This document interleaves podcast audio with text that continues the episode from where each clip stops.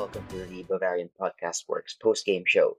Today we have something different in store today because the pod is hosted by me, RIPLT. So this is going to be my pod debut, and I'm so excited to be a part of it. I'm absolutely hyped. It's just, it's just not evident right now.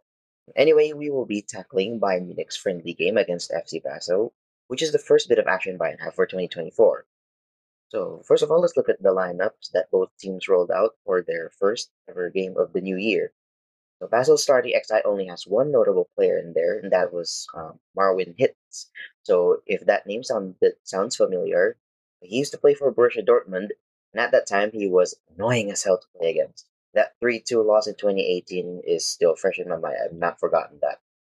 Uh, anyway, going to Bayern's team, it's more or less the best possible team with the given personnel.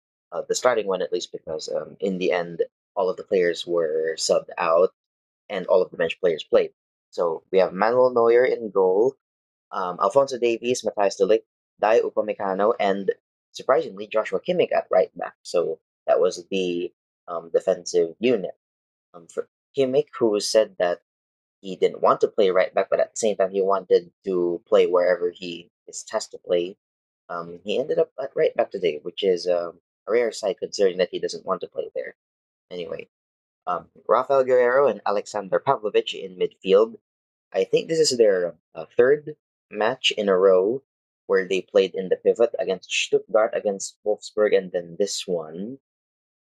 And you know they've been quite impressive in the first two, not so much in this one. Um, from left to right, uh, the three attackers behind the striker. So we have Jamal Musiala, Thomas Muller, and Leroy Sané operating behind Harry Kane up top. Half of Bayern's bench is made up of players from the youth teams, and one of them is Adam Aznou, who, if you read one of my previous posts, will get a three year professional contract when he becomes 18 in June. Now, the game was quite open, despite Bayern going into the dreaded U shape every now and then. If that term is uh, new to you, or for those of you who aren't aware of what it is, the gist of the U shape is when Bayern go on the attack on the wings, pass backwards if they can't find any options going forward, pass pass the ball across the field, and then to the other side, and then back again if it's a no go. So it's a bit of a uh, repetitive process. I'm fully aware that this is a friendly and that it won't mean much, but if this iteration of the team can't even beat a team who are who is currently facing relegation to the Challenge League or the second tier of Swiss football, and with a league record comparable to that of Luton Town in the Premier League, then Thomas Tuchel has not done enough or hasn't done anything yet to do to deal with low blocks or packed boxes. So, uh, yeah, surprisingly, Basel are 11th out of 12 in the league, and only managing a draw against them. They played with more heart, you know. Um, it's not a good look. Scoring goals was an unusually hard task today, and that was the byproduct of Bayern doing either too many passes or passing too late. That was evident in the first half of the match, and there were times when someone should have shot but instead chose to wait for a passing option thus allowing the defenders to regroup.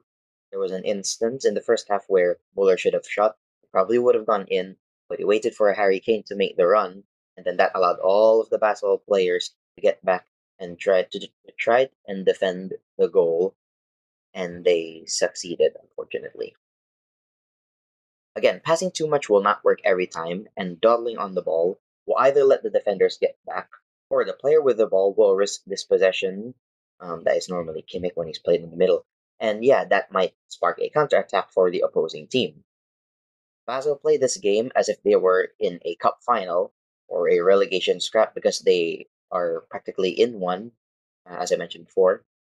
And they were they were up for it. They wanted to win the game more than Bayern did, and played with more urgency and gave them a run for their money. So maybe those maybe what they said about mentality uh, holds truth to it. So, speaking of passing, I want to single out Aleksandar Pavlović because this kid is so good with his passing. Um, it was evident, well, ever since he got the assist for Kane's goal in their Klassiker against Dortmund back in November or December, um, he has made a name for himself. And I, I think it was against Stuttgart where he got uh, two assists for both for um, Kim Min Jae's goal, and I think it was Harry Kane on the other one. And and and and he and the through lob he did in that first half. So So you could have so you could see the line of Basel players not letting Bayern through. Pavlovic saw someone in the middle and used his left foot. I think he's right footed. His left foot is his weaker foot, and then used it to lob the ball over the swarm of Basel defenders. And um, that was a and that was a great move. He also has decent footwork and uh, delivers good set pieces. So as I mentioned earlier, so he's quite press resistant. He might be our next Thiago if if he holds up well. And yeah, for for the for how good Kimmich is when he crosses, I hope. Like I mean, there are times he's good at crossing, but um, as of late, uh, he's not he's not good at them. He over he either overhits it or underhits it, and they always end up at the wrong player. It's almost always at, an opposition player. So why he still takes those is beyond me. And Leroy Sané, he's in a bit of a slump ever since the tail end of the Hinrund last year. Um, at the start of the season and towards the middle of the first half of the season, he was um, unplayable. Um, um, no one can touch him. His numbers look great, and he's starting to uh, slip down. And he's starting to slip downward, and you know that's not good. Alphonso Davies as well. At this at this point, all he needs to do is say that he wants to move to Real Madrid, and he gets it because um, he was he was also off today. He he tries to um, he's guilty of um, passing too late and doing too much passes, holding the ball. You know, he dribbled out of play when he should have passed earlier, and he also gets uh, bodied, um, which is uh, quite uncharacteristic of him. Um, uh, the- these these do not help Bayern at all because if all of Bayern's wingers are misfired, then it simply will not do. Zara, Bryan Zaragoza is only gonna come in summer 2024, and we can't wait for that long.